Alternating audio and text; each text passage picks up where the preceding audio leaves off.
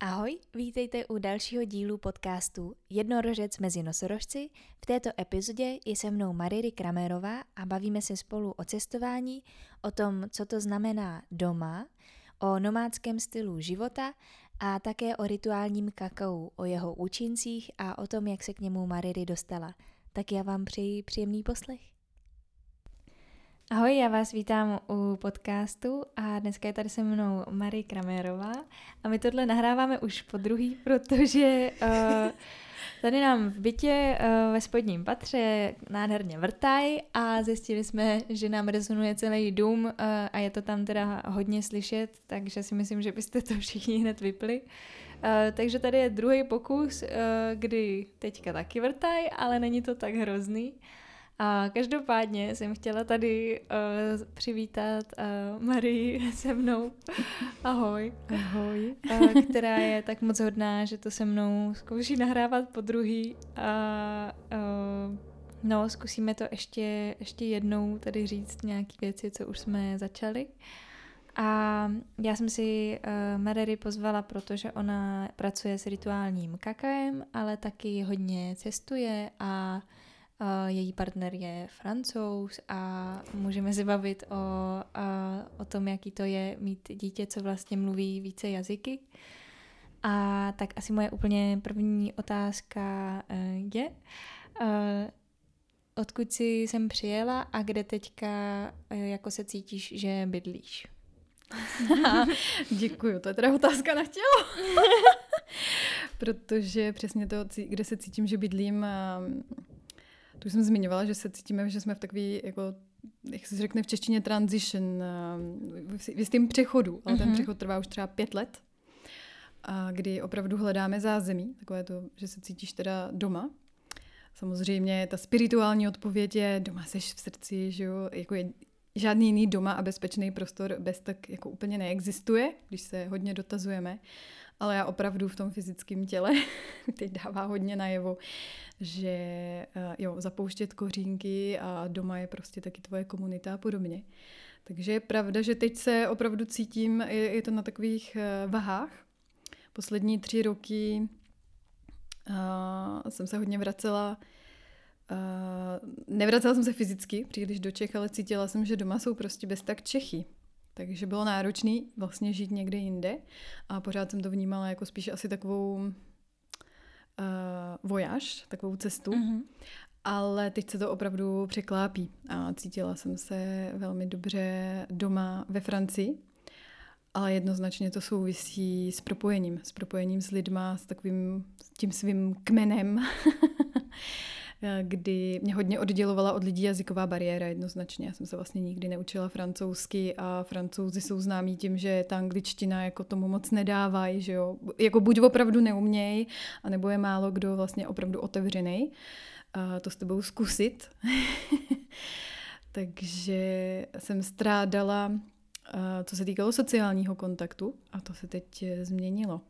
Ale pořád vlastně hledáme ta otázka, co je to doma, a kde to bude, ještě není úplně jistá, co se týká materiálního Aha. světa. A ty mluvíš s partnerem teda jak?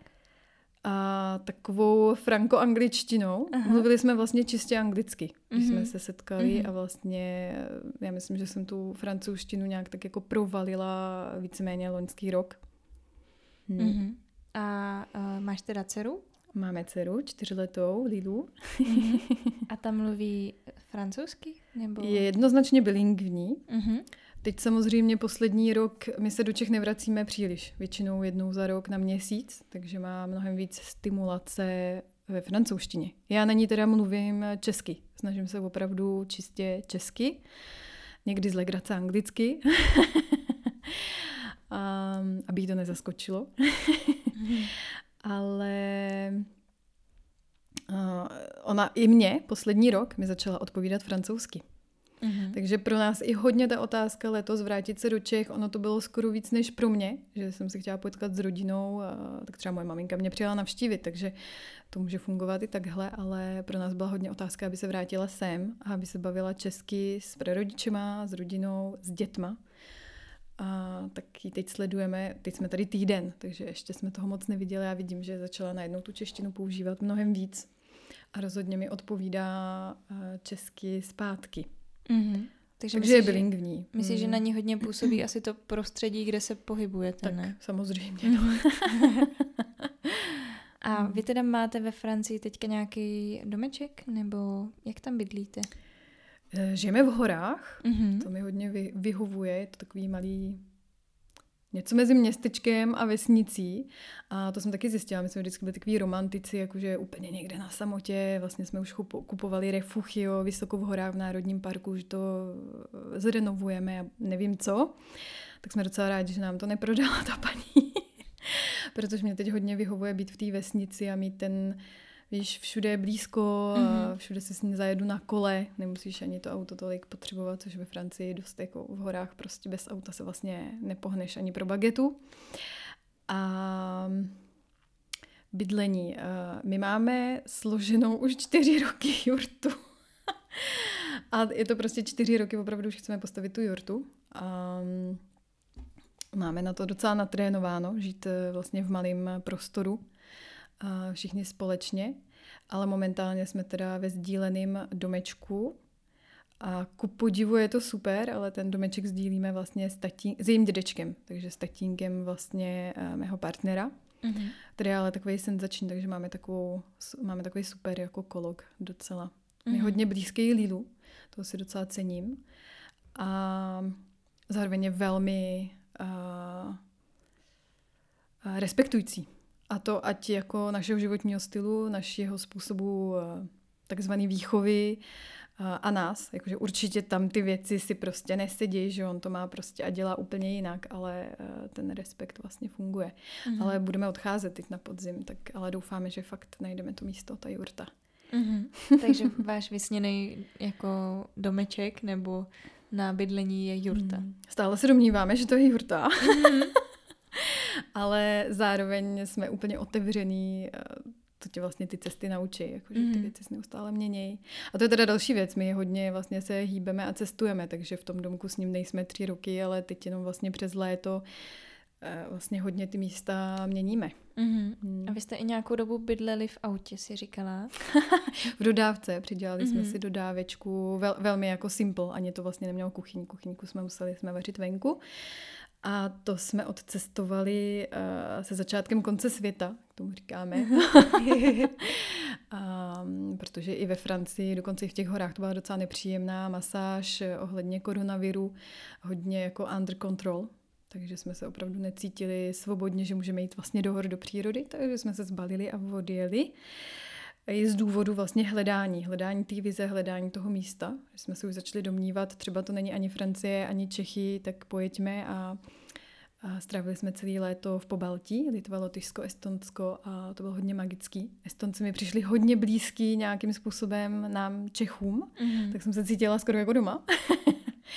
a potom Skandinávie, Švédsko a Norsko a vlastně, vlastně jsme byli pryč rok na cestách a pak se zase vracíš a bydlíš chvilku tady, chvilku tam. je to takový nomádský a já bych ten způsob života ráda opustila, ale... Mm-hmm. Už by se chtěla jako usadit někde spíš. No ale už pět let Aha. se usazujeme a Aha. takže možná nám to není úplně... Já už jsem se setkala s názorem od jedné ona dělá masáže a kde si co si, ale asi má jisté vhledy ta žena, ta mi řekla, no ale ty jsi prostě ten nomád, jako promiň.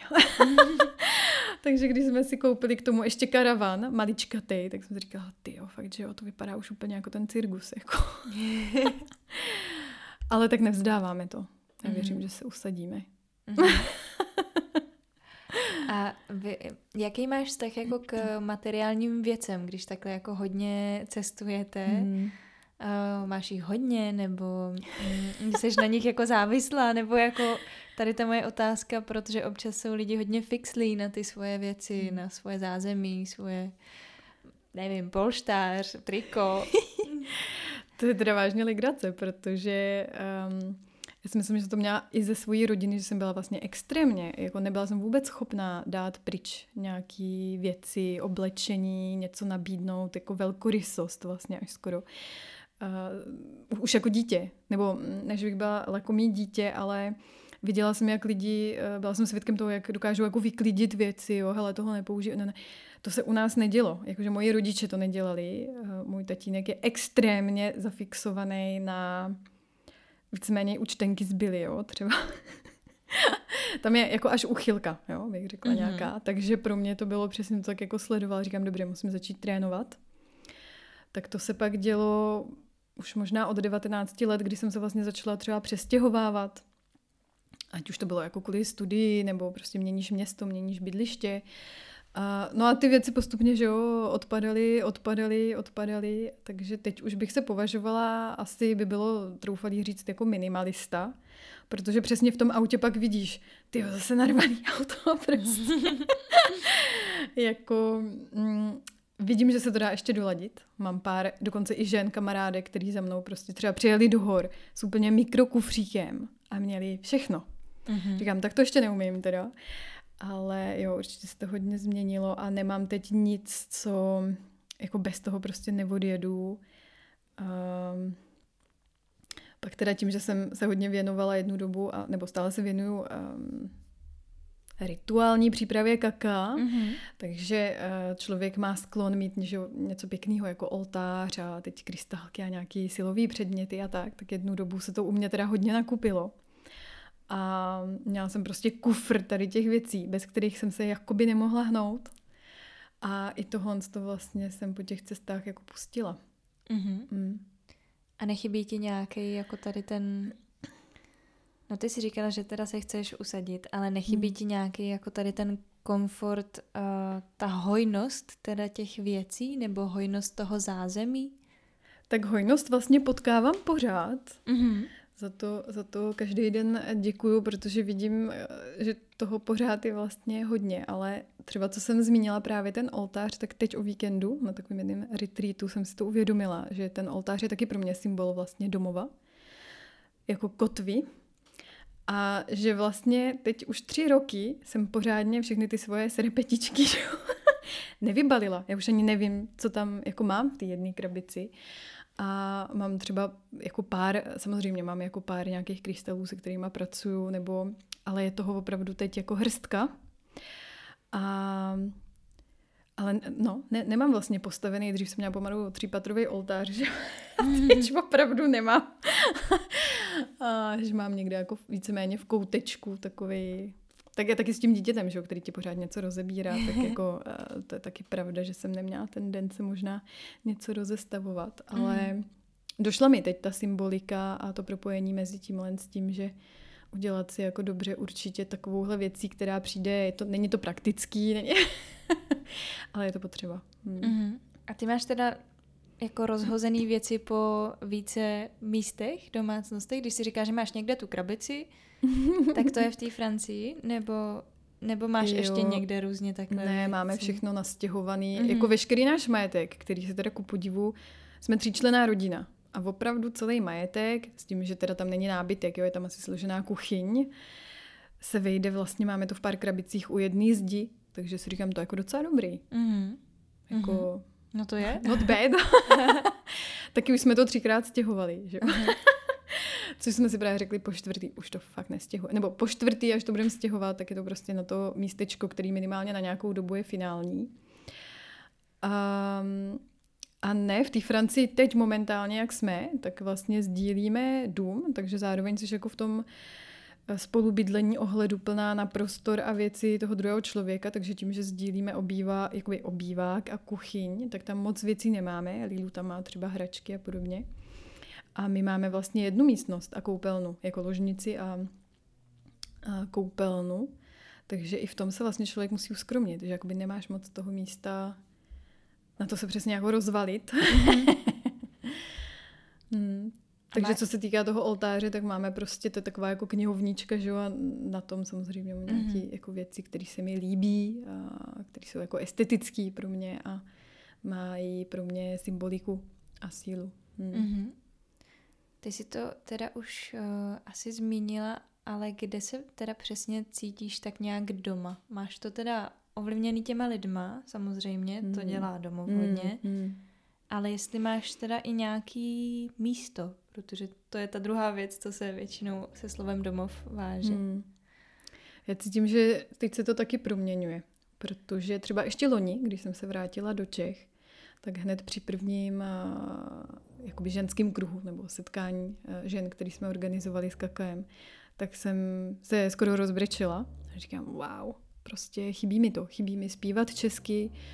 A mělo to pro mě obrovskou sílu, obrovský náboj, jako úplně jsem cítila jak sám z těch kořenů a já jsem nikdy neměla k Čechám vlastně takovýhle vztah.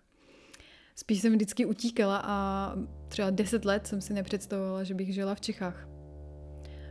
Trávila jsem hodně času Latinská Amerika, rok na ze... jako různě všude možně a vždycky jsem do Čech se vrátila, vydělala nějaký peníze třeba a zase odsvištěla. A ty poslední roky vlastně cítím obrovský respekt a napojení k tomu, že jo, ale tady prostě ty kořeny tady jsou. Proto taky třeba mluvím s naším dítětem česky. Je spoustu lidí, kteří žijou v jiné zemi a vlastně přestanou mluvit tím jazykem se svýma dětma. Tak mm-hmm. to, to, já to vnímám jako wow, to by byla teda velká škoda. Um, já tě jenom zastavím, mm-hmm. přijde zajímavý, že uh, já jsem tu měla uh, kamarádku v jednom mm-hmm. z předchozím podcastů, která byla taky dlouho jako na cestě a daleko a na Kostarice a tak a říkala, že jí právě taky chybí jako zpívat česky. A ty jsi to tady přesně jako řekla a mně to přijde zajímavé jako propojení, mm. Že jste obě jako řekli zrovna tohle, že neřeknete uh, chybí mi český chleba, což třeba mi zase říkala jedna kamarádka, co žije ve Švédsku, že jako tam není prostě český klasický kmínový chleba. Um, že jste jako zmínili ten jako český zpěv, hmm. uh, tak uh, jestli může říct třeba, jaká jestli máš vyloženě nějakou třeba písničku, co ti jako chyběla, mm-hmm. nebo co teda jako z toho zpěvu, protože jako lidi si běžně nespívají každý den jako česky nějakou českou klasiku. hmm. Tak s tím chlebem je to třeba jednoduchý, ten si upeče, že? No. A ten zpěv... Um, uh, já se přiznám, že vlastně ty písničky, přesně, že je nepoužívám, ale uh, byl to totiž kruh, který teď znovu povedeme uh, s kamarádkou, která je, uh, ona taky hodně zpívá, jakože vysloveně byla zpěvačka. A Uh, skrze uh, rituály se vrací, uh, nejsou to prostě žádný táborákový písničky a čerešničky a tohle to, to jako zpívám třeba český ukalébavky svýmu dítěti, mm-hmm. některý hezký. Ale uh, vytáhla hodně zapomenutý písničky, takový vlastně staroslovanský. Hm. Kde ten výklad eh, toho i musíš uh, trošičku hledat, někdy jsou hodně... Um, prostě vyvolávají hodně speciální emoce. Ne, nejsou třeba úplně radostný, naopak je tam, uh, je tam hodně hluboký příběh. Mm-hmm. Ale teď opravdu nevytáhnu, uh, nevytáhnu jako kartu s názvem. A ne, to jako... Protože je vlastně sama neznám. Mm-hmm. Ona uh, by se dalo říct, že je jedním z těch, který ten zpěvník vlastně vůbec jako obnovuje, ale uh, fakt mě zasáhl, zasáhlo mě, jak mě to zasáhlo mm-hmm. hluboce. To mě jenom jako zajímalo, mm-hmm. jestli jsou to teda spíš ty lidový, nebo mm. jestli ti chybí prostě jenom ten jazyk v Ne, tak tohle byla opravdu jako lidová, mm-hmm. nese to určitou vibraci, nese to nějakou historii. ono to spíš ta vibrace té písničky, jako v šamanismu, že jo? Mm-hmm. tak to vlastně rozvibruje něco, co v tom těle třeba ani neznáme. Ani nevíme, že to máme. Ani nevíme, že ty buňky na to reagují. Mm-hmm. A, mhm. a, no. no, ale teď jako k původní otázce, ještě ano, se ano. vrátím. A ty jsi říkala, kde je doma, tak loni jsem měla hodně silný prožitek s tímhle a říkám, tyjo, tak asi uh, prostě tu výživu, kterou můžu načerpat v Čechách, asi nemůžu načerpat prostě nikde jinde ve světě. Tak jsem s tím tak jako rok byla, dumala a pořád jsem jako nenalízala to místo uh, v Alpách, v horách, kde jsme. A najednou se to prolomilo. A, a teď, když jsme odjížděli, tak mě se vlastně vůbec nechtělo. Jako věděla jsem, že musím, protože jsme chtěli, aby si Lilu hlavně osvěžila češtinu a napojila se na to. Věděla jsem, že to bude super, protože potkám, mám ráda potkávat tady pár star, starých známých.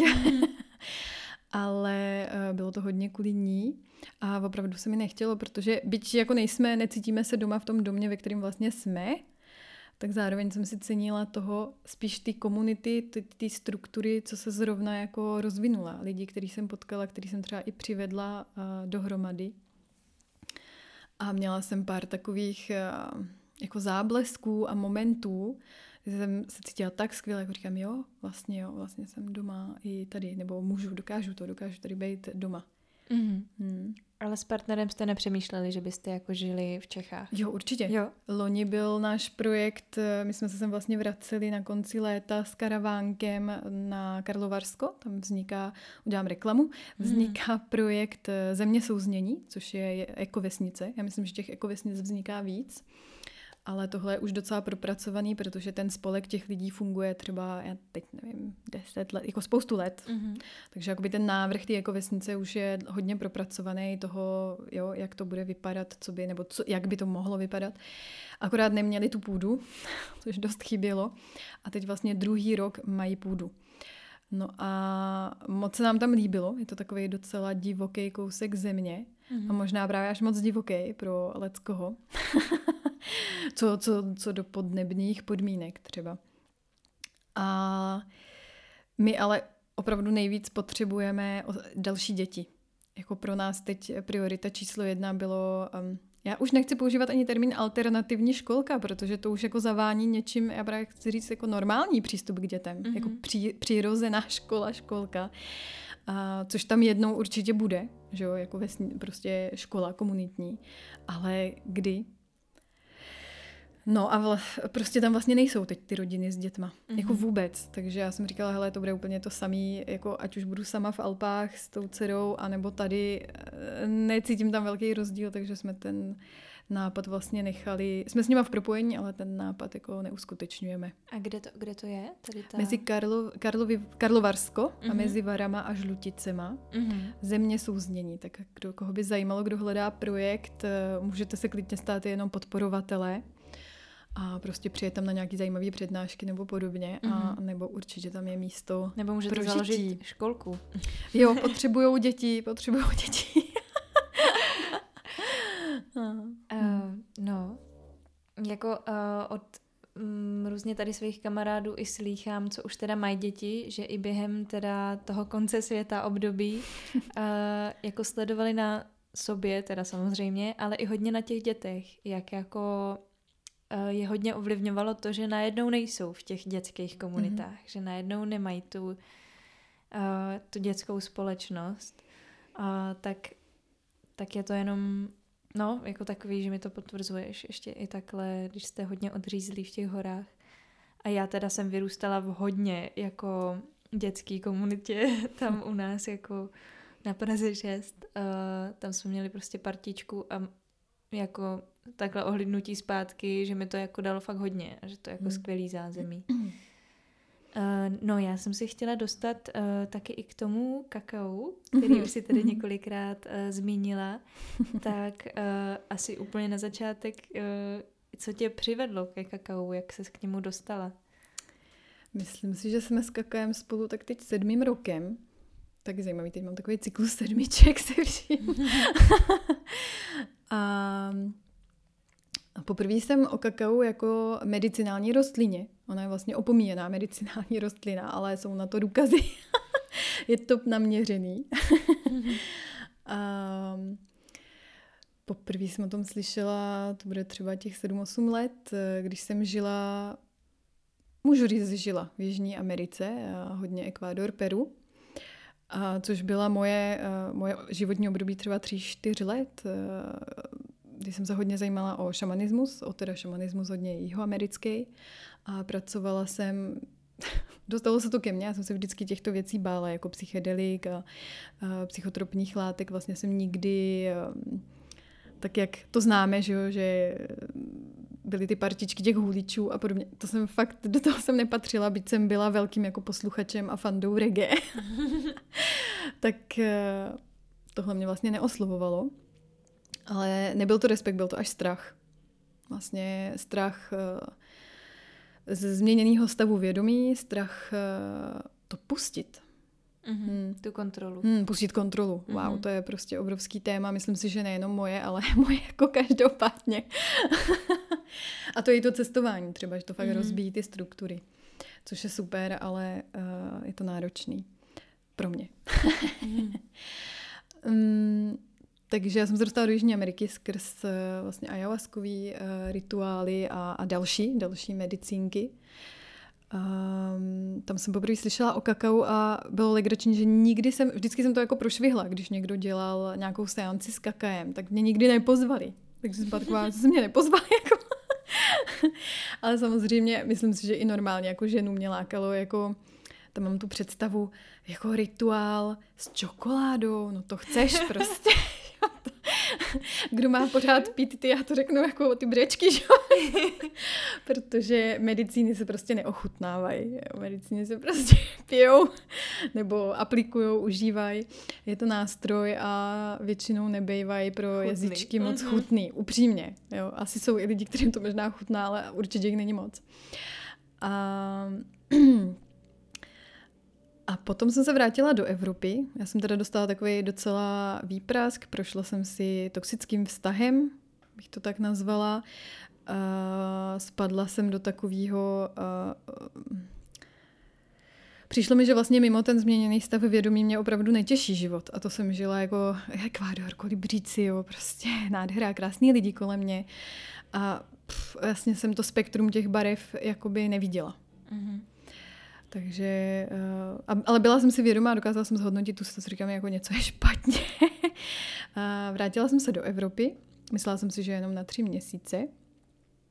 A potkala jsem svého životního partnera. No, momentálně a už nějakou dobu je to životní partner, se kterým jsme se už i potkali, ale prostě nebyl na to ten vhodný moment, že musíš si ještě něco procestovat, mm-hmm. uh, uchopit, pochopit nebo naopak nechat. Uh, a, takže to bylo takový znovu setkání a, a už jsem neodjela. Ale pořád jsem, a měla jsem tam takový zase pak rozpůlení té svojí cesty jako práce s medicínama, která mě opravdu uh, volala, nebo i jako jiní lidi mi hodně tvrdili, jako ty musíš prostě, ty jsem alergická to slovo trošku. um, takže pro mě to byla taková volba, jako vztah nebo uh, medicinální cesta. A, no a nakonec to byl můj muž, který mi umožnil eh, tak trošku jako dokončit to moje cestování, že už jsem projela víceméně celý svět, ne jako v kuse, ale mm-hmm. víceméně jsem fakt jako byla na západě, na jihu, severu, východě. A leta mě lákala vlastně uh, mexická, prostě astécká kultura a podobně. A to jediný mi chybělo. Do toho Mexika jsem se nějak prostě nedostala. No a nakonec jsem si říkala, hele, tak já bych třeba chtěla jít do Guatemaly, a to bylo vysloveně už kvůli kakao, protože vím, že to je ta kolíbka tyhle kultury májů. A, a ten sen mi pomohl uskutečnit můj muž, který se tam se mnou vypravil, tak tam jsem... Byla to teda náročná výprava, vůbec to nebylo jako Sweet Holidays. A setkala jsem se tam, to možná nebudu rozvádět, ale mm-hmm. byla to divočina v tom, že nás třeba dvakrát přepadli. A já jsem sama procestovala země jako Kolumbie a nikdy se mi nic ne, jako nepřihodilo mm-hmm. na tohle, na tuto příchuť. A najednou jsem měla dvakrát, dvakrát za sebou jsem měla mačetu na krku, tak si říkám, co to je, jako, čím si to, že jo, způsobuju, jak jsem si to přivolala, protože přece jsem neměla ten strach. A no, tak to byla cesta za kakaem, mm. ale vlastně můj muž mi navrhl, hele, tak vracíme se okamžitě do Francie, ta je bezpečná, že jo. a říkám, ne, prostě přijímám to, co tady, eh, to, co tě má potkat, tě potká a jedno, jestli se ti to stane prostě na chodníku před barákem, ono si ti to najde, ono si ti to mm-hmm. najde, a nebo jestli je to v Guatemala nebo na druhém konci světa. Takže jsme vytrvali a já jsem si tam zašla, začala jsem vlastně, on je takový docela známý kýv, uh, kakao šaman, on teda není ani máj, ale docela pěkně s tím kakem uh, pracuje a spíš mi přijde, že něco channeluje, nebo mm-hmm. přijde, jednoznačně se dělá, mm-hmm. že něco channeluje. Buď je to on, anebo ta kočka, co mu sedí na klíně, ale něco se tam děje. A setkala jsem se s kakaem. On teda nedělá tradiční majský rituály, na to, to je vlastně těžký. Oni to moc Evropanům opravdu jako neotvírají. A nebo jim to udělají trošku jako takovou show. Hele, tak oni to chtějí, tak oni nám za to zaplatí, tak my jim to jako uděláme, že? Takže pak jsem se tam musela vypravit jako do jeskyně někam a teď jsem měla teda opravdu strach, protože přesně vít někam jako mimo ty turistické stezky znamená, že třeba obdrží další mačetu, že jo. Takže velký překonávání strachu a to kakao mi tam začalo tak postupně obnažovat jako velmi jemným způsobem ty moje zranění a třeba i to, jak se trvávám v roli oběti, jak se v tom dokážu zacyklit, jak se v tom dokážu pěkně poráchat a většinou třeba ty medicíny, zejména ty ayahuasky a podobně, to pro mě byly šílený katarze. Že přesně už si člověk říkal, jako je to ještě zdraví, jo, takhle mm-hmm. se v tom prostě jako vymáchat. Určitě to zdraví bylo, ale nebylo to jednoduchý. A já jsem cítila takovou tu něhu. A, takže ta kakao, to kakao je pro mě velmi potentní medicína a zároveň absolutně jemná. Takže takový ten ženský aspekt přesně té síly uh, v jemnosti. A ta jemnost úplně rozebere, že jo? Takže takhle jsme se potkali s kakaem, tam jsem, a tam jsem odcestovala, to je teda určitě těch šest let, sedm možná, a od tam tu jsem odcestovala s báglem plným kaká mm-hmm. do Evropy. Mm-hmm. Hmm. A uh, co, co, teda, co teda to kakao jako v tobě způsobuje?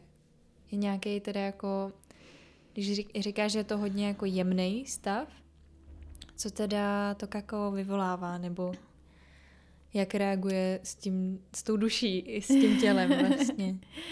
tak já ho trošku představím. Já se vlastně, teď jsem patronkou kaka, konkrétně od Dalília, takže zdroj kaká jsem taky, on si mě vlastně našel hned v té Guatemala. Jsem mm-hmm. začala pracovat s jiným kakáem a začala jsem ochutnávat nějaký jiný, a i z jiných zemí a podobně a najednou jsem prostě ochutnala kakao od Dalíla a říkám, ah, to je ono, jako i ta, i ta kvalita ty rituálnosti plus jako chuti a ono už mě nepustilo. Já jsem ho pustila hodněkrát, ale a to je nějaký druh? Nebo... Uh, Dalileo je vlastně projekt. Uh-huh. Uh, ten muž, který stojí za tím projektem, je Lorenzo. Uh, to asi lepší číst pak uh, na webu o jeho ekoprojektu a taky edukativním projektu. Um, a rituální typ kaka, by se dalo říct, že právě už jsme se o tom bavili, že mm-hmm. by mhm. měl obsahovat hodně teobromínu a co nejméně kafeinu protože kakao to je novinka hodně pro lidi, že vlastně taky často obsahuje kafein a pokud je ho hodně, tak při těch vysokých dávkách, což je třeba 50 gramů a podobně, tak je to docela šlupa. a už to není žádoucí, že jo, kofein prostě opravdu nám pracuje s těma adrenalínovými žlázama a, podobně. Um, Rituální kakao ideálně uh, by se k němu mělo stejně jako k jiným rostlinám uh, přistupovat uh, už jejich samotný pěstování. Že? Často by mělo být eh, třeba šamani, když sází ayahuasku, tak jí chodí i zpívat jo? a podobně. Vlastně pak potkáš 50 letý a více letý ayahuasky, který vlastně prošli třeba celou historii s nějakýma šamanama. Podobně by to mohlo být jako s kakaovníkem, ale to se teda mhm. hodně zapomnělo, takže na to označení ceremoniálního kaká někdy to jsou jako mladý stromy, ale pořád jako u Dalíla to je aspoň zkrásný, to ani není plantáž, to je vlastně les. Mm-hmm. On mhm. zasadil jako kakaový uh, forest. Um, pak tam jsou ty obsahové látky a čistota. Jednoznačně čistota, úcta k té kultuře. Pro mě je to o ekologii. Samozřejmě tam, samozřejmě, jako to musí být organik. Uh, takže žádný chemický uh, treatmenty, přísady a pak teda hodně, jak vlastně oceňují a jak zachází s tou kulturou s těma lidma, protože často tady vidím, že se teď někdo prezentuje s kakaem, jako kdyby ho pěstoval, což není pravda. Mně taky chodí vlastně až ta kakaová pasta. Jako byla jsem tam, znám to, osahala jsem si ho, sahla jsem na něj, ale nejsem to já, kdo tam loupe ty boby, že jo, kdo to celý... Takže znát i ty lidi, který ty ruce těch dalších lidí je velmi důležitý pro mě. Mm. To znamená pro mě znát ten zdroj a, a to, jak jsou za tu práci oceněný. Jestli to je opravdu fair trade. Mm a což tady u Dalília to vím. Teď tady máme asi malý přerušení. Mm-hmm. tak, pokračujeme. Zpátky. a navazujeme na otázku, jak to teda mm, jak to teda vlastně funguje mm-hmm. v těle a v biochemii mm-hmm. člověka. A hlavní účinnou látkou je teobromín, odtud se vlastně odvíjí ten název kaka, to je teobroma kakao, což se překládá jako divine smell, božská vůně. A pro mě to byla taková, já to vlastně vnímám jako nektar, proto mám i Ameritam, jako značka kaka, se kterým pak dál pracuju, je nektar as, kakao as medicine. A pro nás to bylo prostě o nektarech s kamarádkou, se kterou jsme dřív tady tu značku vlastnili, tak eh, nektar, forma nektaru může být jako cokoliv. Ona třeba dělala parfémy a chtěla tam mít šperky, já jsem prostě dělala s tím kakaem. Um, teobromín um, je vazo, vazodilatační, takže uh, rozevře nám cévy, to může taky hodně jako pročistit, zároveň to tím pádem znamená okysličení a to teda už třeba čistě, že okysličíme všechny orgány, může to podpořit hojení a když dostaneme kyslík do mozku, tak jsme hned kreativní, a tak nás to probudí. Pomáhá nám s koncentrací, s fokusem. A v tradiční medicíně tamní, jako jeho americký, ho používali i na astma nebo vůbec jako na ošetření kašle, na uvolnění kašle. Mm-hmm určitě uvolňuje, on se navazuje na nervový systém trošku jinak než ten kafein, takže tam nemáme pak takový ten propad, což bývá po kafeinu. A, takže řekněme, že to má i trvalejší efekt. To je taková reklama. efekt, co trvá. Um, takže určitě třeba uh, někdo používá kakao na místo kávy, protože se potřebuje prostě probudit a být výkonný a efektivní. A to kakao je takový míru milovný, opravdu míru milovný a laskavý k tomu našemu tělu. A ke všem jako hormonálním systémům opravdu nás vyživí a hlavně to trvá jako x hodin. Mm-hmm. Takže uh, nemusím si dávat druhýho šota a za dvě hodiny. um, to, že je superfood, to už asi taky všichni slyšeli. Teď je teda otázka, někdo to někdy propaguje, že jo, pomalu jako asi tady nesmím uvádět, že jo, brands, takže prostě běžné čokoládovny, komerční. Tam je právě dobrý položit si tu otázku, jako kde to kakao vůbec vzali a jak. Mm-hmm. A kolik to má ještě společného s kakaem a kolik kaká to vůbec obsahuje. Mm-hmm. To je, to jako je občas velký překvapení že? Tam čokolád. To šlo spíš kolem jako mm-hmm. pultu s kakaem, takže tak. Ale oni tam samozřejmě rádi používají, že jo, jak ta hořká čokoláda, prostě co to dělá, ale je to otázka. Plus samozřejmě měření bobu i třeba na další obsahové látky, těžký kovy, s tím mají třeba peruánský kakao, s tím má velký problém, protože prostě Peru je tím s tím zatížený. Mm-hmm. Takže jako mít čistý boby z Peru mi přijde vlastně nemožný. Hm. No, to jsme odbočili. Uh, ohledně superfood, takže uh, určitě teobromín je tu uh, nejzajímavější účinnou látkou. Potom obsahuje spoustu minerálů, stopových prvků, uh, to už si asi každý najde, jako opravdu um, vápník, sodík, uh, hořčík, má vysoký obsah hořčíku, což je taky přirozený antidolorikum, na to už jsem se docela stáhla, když jsem měla třeba vyvrtnutý kotník a podobně, jak mě to kakao fakt zrelaxovalo a mohla jsem vlastně pak s tím pracovat. I s tím zraněním, protože mm-hmm. trošku mě to, opravdu jsem necítila takovou bolest a přijde, uvolňuje tonus svalový, tak eh, často se lidi bojí, že nebudou po kakao spát, když si dáme třeba večer vysokou dávku, což se může stát, a děje se to, že člověk je takový uh, nabuzený. Oni vlastně dřív uh, jednoznačně kakao, já jsem o tom psala celý článek, kakao použití pro lucidní snění, mm-hmm. protože takhle se opravdu používalo a používá.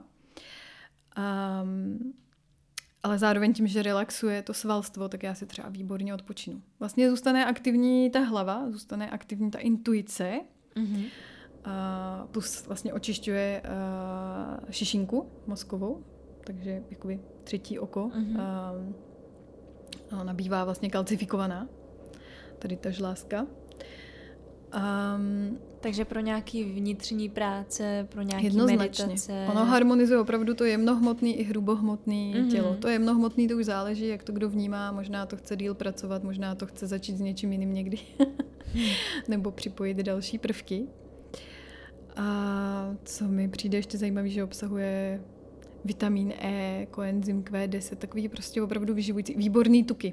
Proto třeba ženy, eh, zejména když máme menstruaci, tak to kakao jednak s tím hořčíkem právě uvolní, pokud máme třeba křeče, tak eh, může pomoct.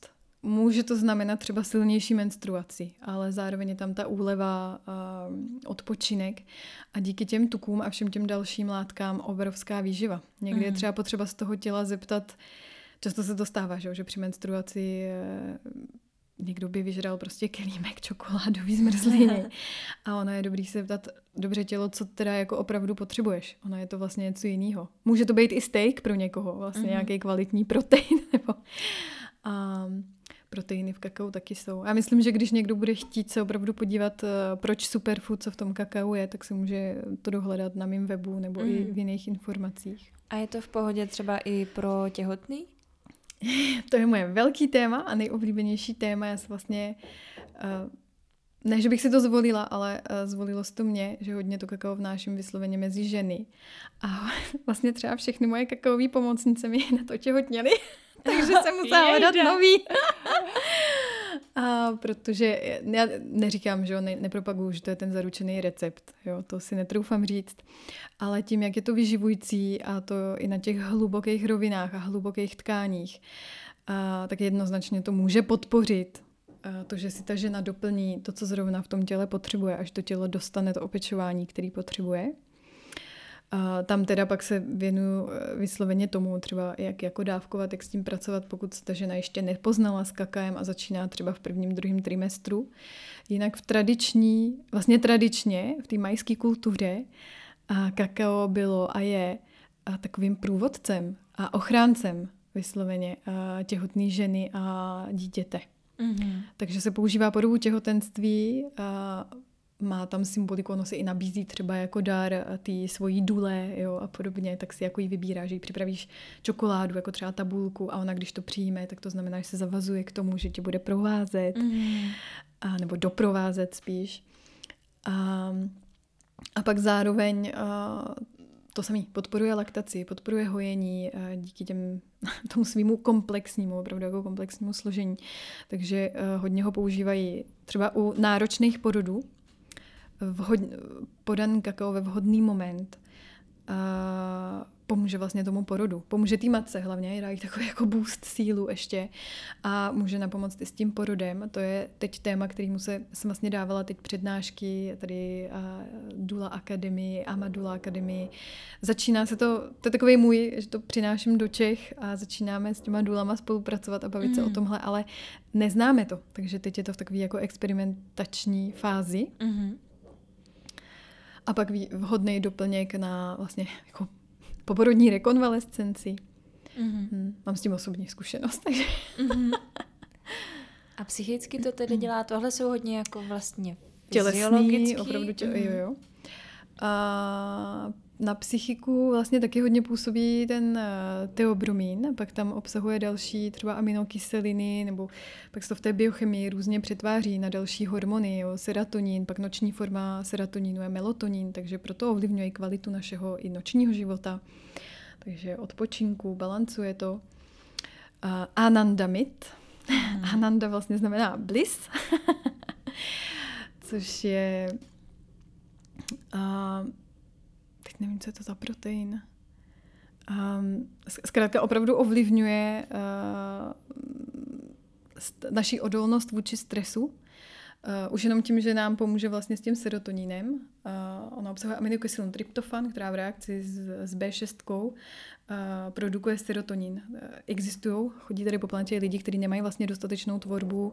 My si ho vlastně sami netvoříme, ten serotonin. Uh, a, takže ho potřebují dodávat opravdu uměle, aby nepropadali depresím. Mm-hmm. A existují na to studie, já jsem byla součástí uh, jedné studie, co bylo tak kolem Evropy, kdy jsme uh, dietovali kakao, uh, asi 35 gramů denně po 20 dní, něco takového. Zapisovali jsme, uh, jak se cítíme a oni mají opravdu dobré výsledky i s lidma, kteří uh, propadají depresím. Mm. Uh, je, je to takový jako boost, že nás dokáže udržet, vytáhnout z něčeho. Pak tam teda může být kontraindikace, pokud někdo už prostě v těch depresích se válí a má jako antidepresanty, tak eh, je potřeba, je to možný, je jednoznačně možné používat kakao, ale je potřeba si na to dát pozor. To pak třeba můžu osobně. Mm-hmm. takže, takže to má velký vliv na vlastně celkový posílení těla, mm-hmm. a probuzení na Těla, energii. ducha, mysli. Je to, je to na... prostě komplexní, mm-hmm. kompletní. Hmm plus, tady mi přijde vhodný říct, já využívám kakao a jeho schopnost, jednak ono zachází hluboko do tkání, takže ho používám jako nosič, třeba v ajurvédské medicíně tak používají ghee, že ono vlastně vezme tu účinnou látku z nějaké jiné byliny a zanese ji hluboko do tkáně, takové jako delivery. Mm-hmm. a kakao má obdobnou funkci a A já do něj teda taky vkládám, mám nádherný zdroje bylin od jednoho etnofarmakologa, botanika Prashanti de Jager. Někdo si o něm může najít. Uh, člověk, který se věnuje ayurvédské medicíně dlouho, dlouho, dlouho. Teď nevím, jestli přestaneme, nebo jestli to povalím. A povalíme to dál, přestane. Zkusíme ještě. A to se můžete podívat, vyrábím vlastně taky další nektar, vyrábím takový krystalický srdce, vlastně čokolády, protože už tam jsou přidané eh, nějaké eh, věci. A eh, pracuji s ayurvedskými bylinama, které mm. jsou vysloveně vhodné pro ženy, pro muže, nebo detoxikují nervový systém a mám tam jedn, velmi vzácný, velmi vzácný uh, formule, což je třeba Orchid Ojas, uh, která tam je 13 bylin, nebudu se asi o tom teď bavit, ale uh, Pochází to opravdu právě přímo od něj, on to sbírá, je to velmi omezený, protože tam jsou třeba kořínky horských orchidejí a ty sbírá jenom v určitou dobu, jenom malinký kousek, že, aby tu rostlinu vlastně nepoškodil. Tak eh, no, takový ty speciality. Uh-huh. A ty zase dělají nějaký další efekt? J- jasně, no. Bych tady teď mluvila o tom opravdu dlouho. Něco vysloveně tonikum jako ženský, na uh-huh. ženský pohlavní orgány. A ten Orchid Ojas, on to považuje za, je to adaptogen a považuje to za absolutně ah, jako top vyživující, nejvíce restaurativní vůbec mm-hmm. jako mhm. formule a, na téhle planetě. On říká, že vlastně jogíni, tady ten Orchid Ojas je to, co oni hledali, ten nápoj nesmrtelnosti. Mm-hmm. Že to fakt vyživuje to jádro, ten body, mind, spirit, um, jednu dobu byl živ víceméně jenom na tom, jakože mm-hmm. fakt mhm. dietoval jenom tady tu směs, kterou připravuje osobně. Hmm. Teď teda nám asi dojde, takže můžu udělat rovnou promo na Blue Lotus. Budeme pracovat s modrým lotosem. Doufám, že už, už je na cestě každopádně a to je taky takový absolutní jako boost uh, pozitivity a hodně lidí tvrdí, že modrý lotos s tím hodně pracovali egyptiani, znali jeho afrodiziakální a další výživné účinky. A říká se, že to je rostlina s nejvyšší vibrací na téhle planetě. Hmm. A lidi, kteří dietujou, dietovat znamená užívat, že, po delší dobu, a opravdu na sobě zaznamenávají, co, co, co to s nima dělá. Jo? Že řeknou, ty, mě to otvírá intuici, ale velmi jako přirozeným způsobem, bez takového toho utrpení. Hmm. Tak a teďka k jako ty běžný praxi, když by si teda někdo třeba chtěl uh, vzít od tebe kakao, jak ho připravit a jak ho teda užívat, když je na to člověk uh, vlastně bez nějakého průvodce, tak jako ideálně, jak, jak ho pro mm. sebe připravit na nějaký, nevím, mm-hmm. jako normální fungování, když ne, nedělá velký rituál a nepotřebuje jako se otevřít mm. něčemu velkému, tak mně přijde, že vlastně všechno je rituál a baví mm-hmm. mě i v tom všedním uh, životě. Někdy je to ten moment toho zastavení, že si vlastně, a já si jdu prostě připravit šálek kaká, třeba i rychle, ale udělám si z toho ten rituál, trošku se s ním zastavím, trošku si s ním pobudu. A dávkování teda záleží, někdo, kdo nikdy nezačínal a mm, obzvlášť třeba někdo, kdo by spadal do té kategorie některých těch eh, kontraindikací, což může být eh, fibromyalgie nebo Jo. Já, já to zmiňuji na webu, nebo mě může kontaktovat, zeptat se, tak klidně začneme, začínejte od 10 gramů. Pak pro mě ta, třeba pro mě i denní dávka, já si ráda užiju 35 gramů kaka, nepiju to každý den, vůbec ne. A, ale zároveň je zajímavý dát si s tím třeba dietu, jo, 7 dní nebo tak, když by někdo chtěl, a nahlídnout nějaké věci. Pak eh, ceremoniální dávka u této formy kaka pro mě je většinou 50 gramů. A teď záleží, pokud máte čistý blok, tak ho, to je takový blok, opravdu cihla, takže je potřeba to nasekat těžkým nožem. Mám na to video, už taky tři minuty, to se všechno, tam je všechno. A důležité je asi ho nevařit, protože tím by se vlastně zničilo hodně těch živých, živoucích enzymů a i vitamíny jsou vlastně citlivý na teplotu. Takže za mě eh, by se vysokou teplotou něco z toho ztratilo. A a ideálně jako teda do mlíka, do vody. Tradiční receptura a Mexičaní a Guatemalteco a bylo to vždy ve vodě, tak neměli třeba, že taky mlíko. Ve vodě často se kombinovalo s kajenským pepřem. On ještě to taky tak rozproudí, jakože to lépe donese do toho krevního řečiště. Já třeba nejsem fanda pálivýho, takže většinou ten kajen tomu se vyhýbám. Uh, kakao miluje uh, se s kardamomem a je to velmi zajímavá chuť. A někdo třeba řekne, fuj, kardamom, to fakt nedám. uh, takže můžete se s tím experimentovat, ale čímkoliv to obohatíte, uh, budete z toho těžit, pokud je to látka, která, i, i třeba pouhá kurkuma, jako to je obrovská, obrovský remedium. Mm-hmm. A já osobně, tak na rituál, já to připravuji prostě ve vodě s tím kajenským pepřem a s dalšíma třeba mám mukumu jako aktivátor.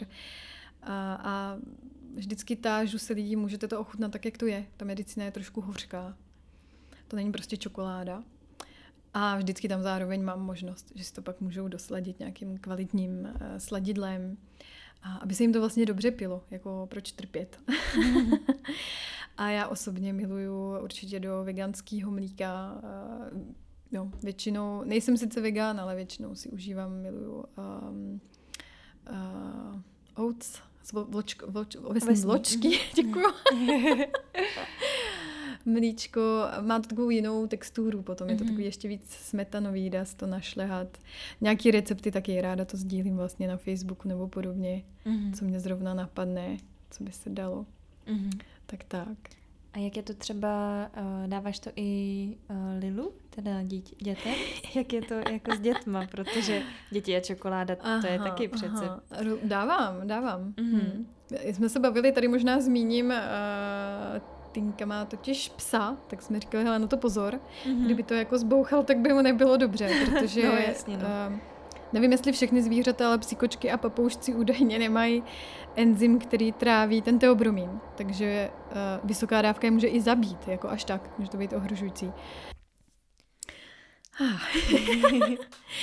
tak se vracíme k otázce, jestli, jestli můžou uh, tuto kvalitu kaká děti, a já tvrdím, jestli můžou čokoládu, tak můžou jednoznačně tohle kakao.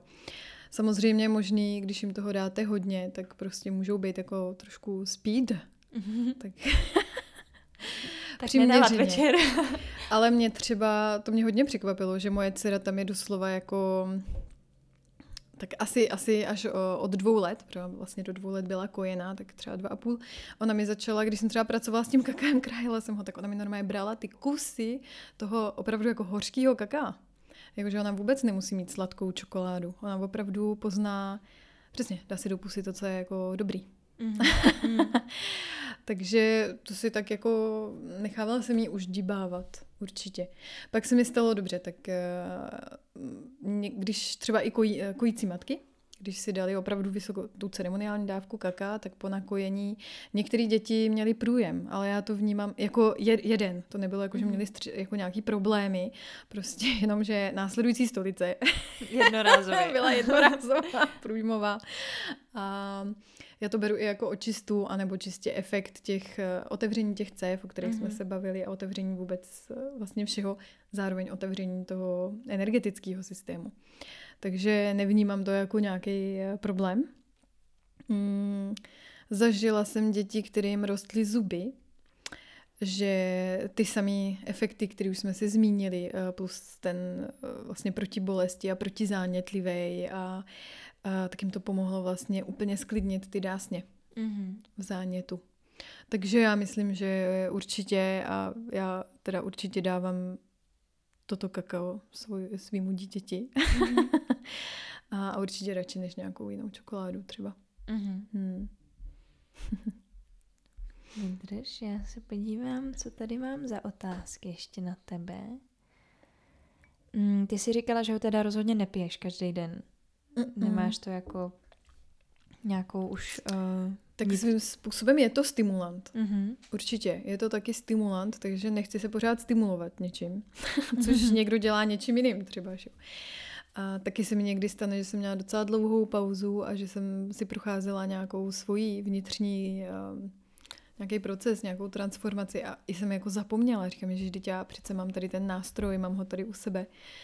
Takže posadit se i sama se sebou, nebo uh, velmi ráda to používám jako facilita, facilitátora uh, v partnerství. A nebo v partnerství není to jenom muž a žena, že je to taky partnerství jako uh, rodič a dítě, a další. Hodně to pomáhá, ono to tak jako rozpustí některé ty krusty, který máme kolem toho hrudníku.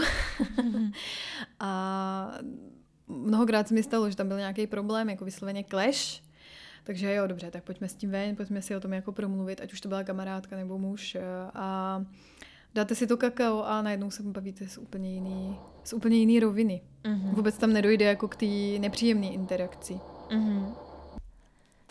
Tak ty si říkala, že děláš i kakaový rituály, tak já jsem se ještě chtěla zeptat, jak, o, jak jako probíhají vůbec, jakože kakaový rituál. Sednu si a vypijem kakao. To každopádně. Nebo, no. Pak si s ním třeba uděláme i masáž. mm-hmm. Kakao se dá určitě používat uh, i vně.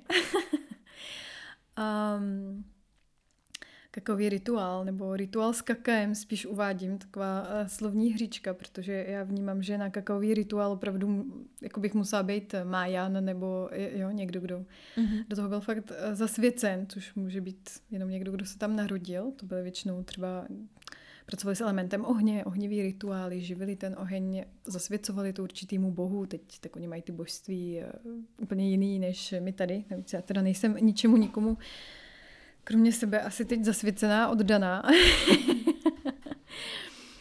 Takže já a právě vyzývám i lidi, jako toho kakás není třeba bát, já teda je třeba mít respekt.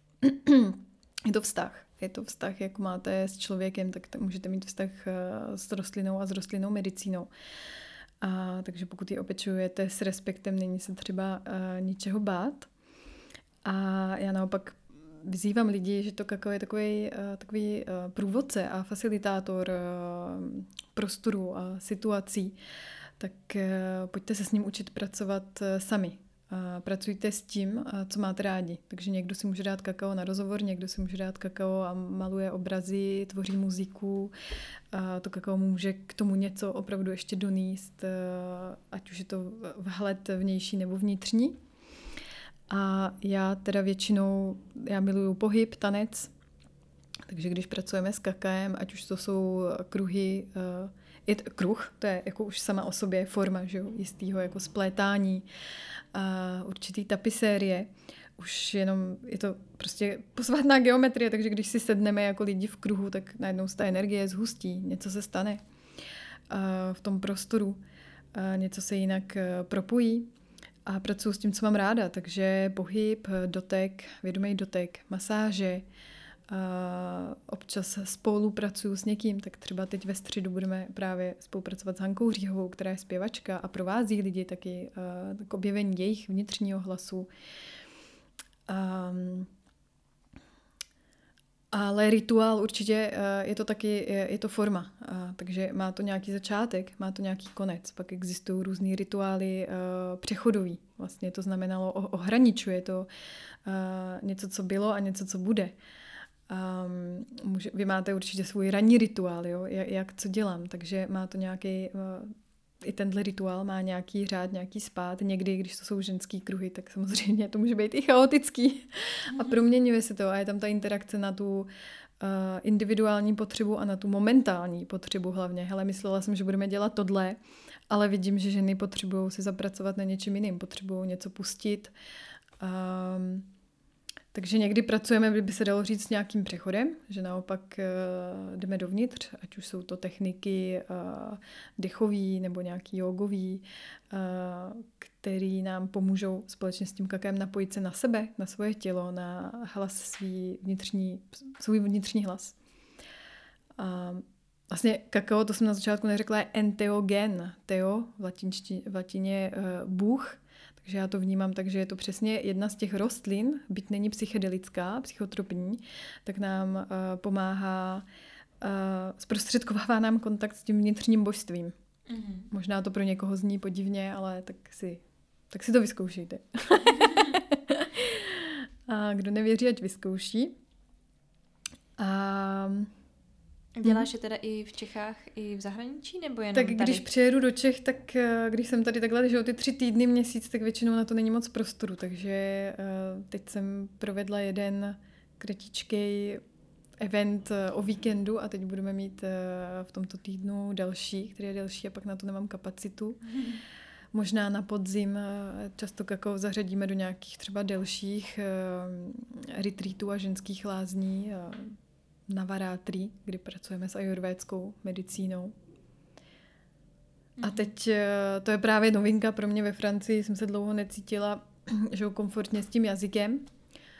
Cítila bych se komfortně v angličtině, ale když ti lidi nerozumí, tak jako... a zároveň si nehraju, hodně mě to učí, to kakao mě hodně učí neustále. Jednak mě zve do, mimo moji komfortní zónu, protože není pro mě ani komfortní třeba teď tady povídat si na mikrofon. Nebo teď už jo, ale na začátku ne. Uh, už celkově jsem musela prostě vystoupit. Jakoby vystoupíš a jsi středem pozornosti, jakoby před velkou hromadou lidí. Loni na Divine Festivalu 100 lidí pilo kakao. Mm. Ke 100 lidem potřebuješ promluvit, uvést to, uh, natočit video. To pro mě byl taky jako výzva, jo, že někdo mě točí. Jo. Uh, a další a další a další.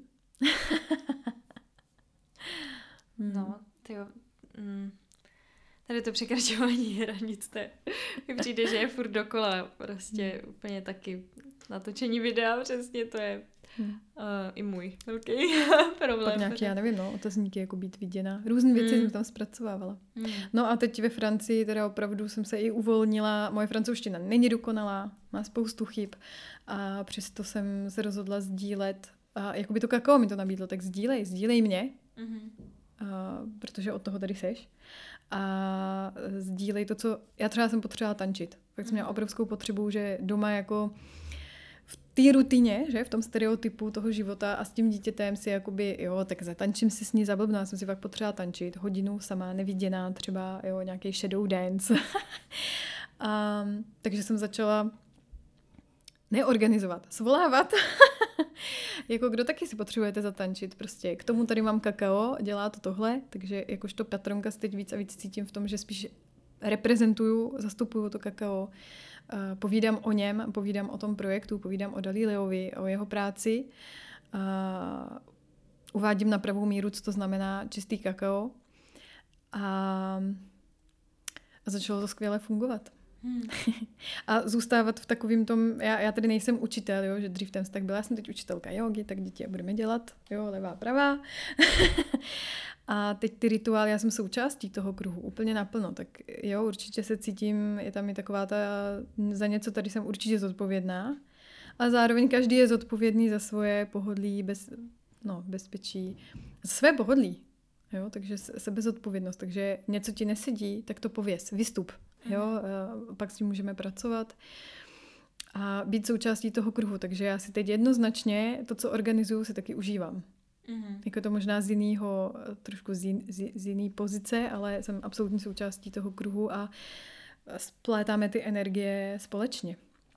Nikdy nevíme, co se stane. Pokaždý je to, je to taková magie. Mm-hmm. Takže rituál je fakt magie.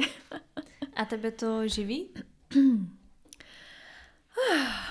to ne. ne. Hmm, to, bych, eh, to by bylo fajn. To by bylo fajn, ale asi bych eh, a tam je možná ta otázka právě, jakože když se tomu začnu věnovat opravdu jako živnosti, tak to zároveň přináší takový stres. A musím, jo, musíš, musíš vydělat určitou eh, sumu peněz třeba. Mm-hmm. A tehdy je to velmi ohrožující, podle mě každý ten projekt, který děláme z lásky, tohle to s tím trošku jako zatřese. A možná to tak jednou bude, ale zatím jednak na to nemám ambice. A naštěstí to není potřeba. Takže je to a přesně jako ta žena mm-hmm. si mhm. můžu v tom našem vztahu vlastně hrát. Mm-hmm. A ty teda uh, zprostředkováváš to, že se doveze to kakao teda z toho zdroje, co jsi říkala, mm-hmm. uh, že se dostane třeba mm-hmm. do té mhm. Francie nebo do Čech mm-hmm. a děláš občas tady ty rituály. To mm-hmm. je mhm. jako, to je uh, to, co ty tím kakaem nosíš.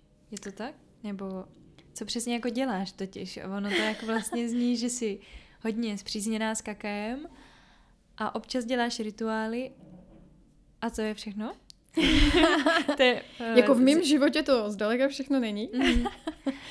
Ale co se týká kaká, já ho připravuju. Mm-hmm. Připravuju ty uh, čokoládičky, takže mm-hmm. transformuju ho dál, což už je pak, uh, není to Dalileo produkt, ale je to ten Amritam produkt. Mm-hmm. A připravuju takovou vlastní manu. A to mě baví Jinak Dalilo má vlastně patrona v každé zemi, by se dalo říct, má nějakého patrona, kterého opravdu zaučil, je potřeba, aby ty lidi se s ním znali, aby to viděli, aby mohli mluvit o kakao. Jako, a to třeba i čistě z toho, jak se vůbec z toho bobu, jo, po sklizni stane opravdu uh, ta cihla té, uh, té čokolády. Mm, takže jo, je, je tam vlastně ta organizace a domluva uh, přímo se zdrojem, s Guatemalou a cítím, že tam právě pluje a to je to, co chci, uh, aby nebyl pak zpátky ten prales uh, ošizen. Takže vím, že to je opravdu, opravdu fair trade, plus čas od času třeba uděláme i něco vysloveně výtěžek z některých těch eventů nebo festiválků jde na mm-hmm. buď do tohoto projektu, do toho Dalila Ecoforest, anebo pak eh, podporujeme třeba různý další, ať už eh, Divine Festival, třeba je Život po staru, a jiný projekt v Ekvádoru, pak eh, Boske Medicinal, možná to pak uvedeme pod ten link, kdyby se někdo chtěl podívat mm-hmm. na něco, co je bezpečný podpořit, nebo kdybyste chtěli vyjet do pralesa, tak je to taky bezpečná forma cestování. Hmm. Jo, no. To, Ale to... mám, mám ruce v kakao, to určitě, mm-hmm. to mě baví nejvíc, jako připravovat, připravovat pak ty čokolády. Jo, to byla ta moje otázka, no. Ono to možná vyznělo pro mě takový atak, nebo já jsem to tak vůbec nemyslela, ale no, jako chtěla jsem vidět, uh, že jako vytváříš teda tady hmm. ty, si říkáš, že děláš To je něco, srdíčka. co oslovilo mě. Hmm, to jo, je něco, co oslovuje mě, co mě baví a um, Pracuješ a je, je tam hmotou. přesně ta otázka. Mm-hmm. Pracuji s tou hmotou, mě to baví, uh, naplňuji to těma bylinama, což vím, že je absolutní medicína. A když pak jako někdy pochybuju samozřejmě, protože přesně nemá to takový prodej jako, přesně, není to moje živnost, mm-hmm. uh, co se týká finanční stránky. Um, ale nevadí to, protože prostě cítím potřebu eh, to dělat a šířit a možná jenom ještě některý lidi to nedokážou. Tak ono to taky není pro všechny, ne každý to potřebuje, to jsem si taky vědomá, ale spoustu lidí to tak ještě nedokáže, nejsou na té cestě, nedokážou to třeba ocenit, tu kvalitu. A, takže mm. postupně, postupně se to všechno vyvíjí, ale já si nemůžu pomoct to jako přestat dělat, že? hmm. Hmm. Hmm. No, já, já tyjo, mě to hrozně baví a myslím, že bychom ještě našli spousta, eh, spousta jako jak, jak to dál rozvíjet uh, tohle téma a jak jako se ještě o tom dál bavit. Ale nevím, jestli to není už na ty lidi uh, moc a na nás tady to vrtání taky už přerušování. Uh, tak možná dám teda ještě teďka nakonec prostor tobě, jestli chceš uh, něco vzkázat, něco předat, nějaký jako mm, message, nějakou jako zprávu nebo nějaký pozdrav někomu, nebo no. Tady hraješ písničky na přání. no, vždycky nechávám prostor nakonec, kdyby chtěl jako někdo hmm. něco vzkázat jako takhle lidem, kdo to poslouchají. tak to mě trošku zaskočilo, ale tak jestli vás to oslovilo, jestli tohle posloucháte, tak asi určitě ochutnejte, ochutnejte si kakao. Seznamte se s jeho meducínou. hmm. A pečujte o sebe. no, hmm. to je hezký. tak, eh, tak jo, tak já ti moc eh, děkuju za rozhovor, děkuju za tvoji trpělivost eh, a děkuji, že jsi nazdílela tolik niterných, niterných zpráv o sobě. Já tobě taky děkuji. Děkuji za pozvání. tak ahoj. Ahoj. Slyšeli jste rozhovor s Mariri? Já jí moc děkuji za tehle rozhovor a vám děkuji, kdo jste to doposlouchal až sem. Tehle rozhovor byl trochu rozsekaný, protože pod náma vrtali a bylo to bohužel hodně slyšet, takže jsme to museli trošku eh, pauzovat a přerušovat. Doufám, že i tak se vám podcast líbil. A kdybyste chtěli nějaké informace o kakao nebo o vesnici, ekovesnici, o které eh, Mariri mluvila, tak odkazy najdete tady v popisku tohohle podcastu anebo v příspěvku na Instagramu. Kdybyste mě chtěli podpořit, tak mám založený Patreon a budu moc ráda, když mi přispějete jakoukoliv částkou. Uh, možná tam nahraju i nějaký svůj kód, abyste mi mohli poslat úplně nezávisle na vás třeba jednu korunu, ale mě to udělá moc velkou radost. Um, no a jinak vám moc děkuji za to, že posloucháte a mějte se krásně. Ahoj.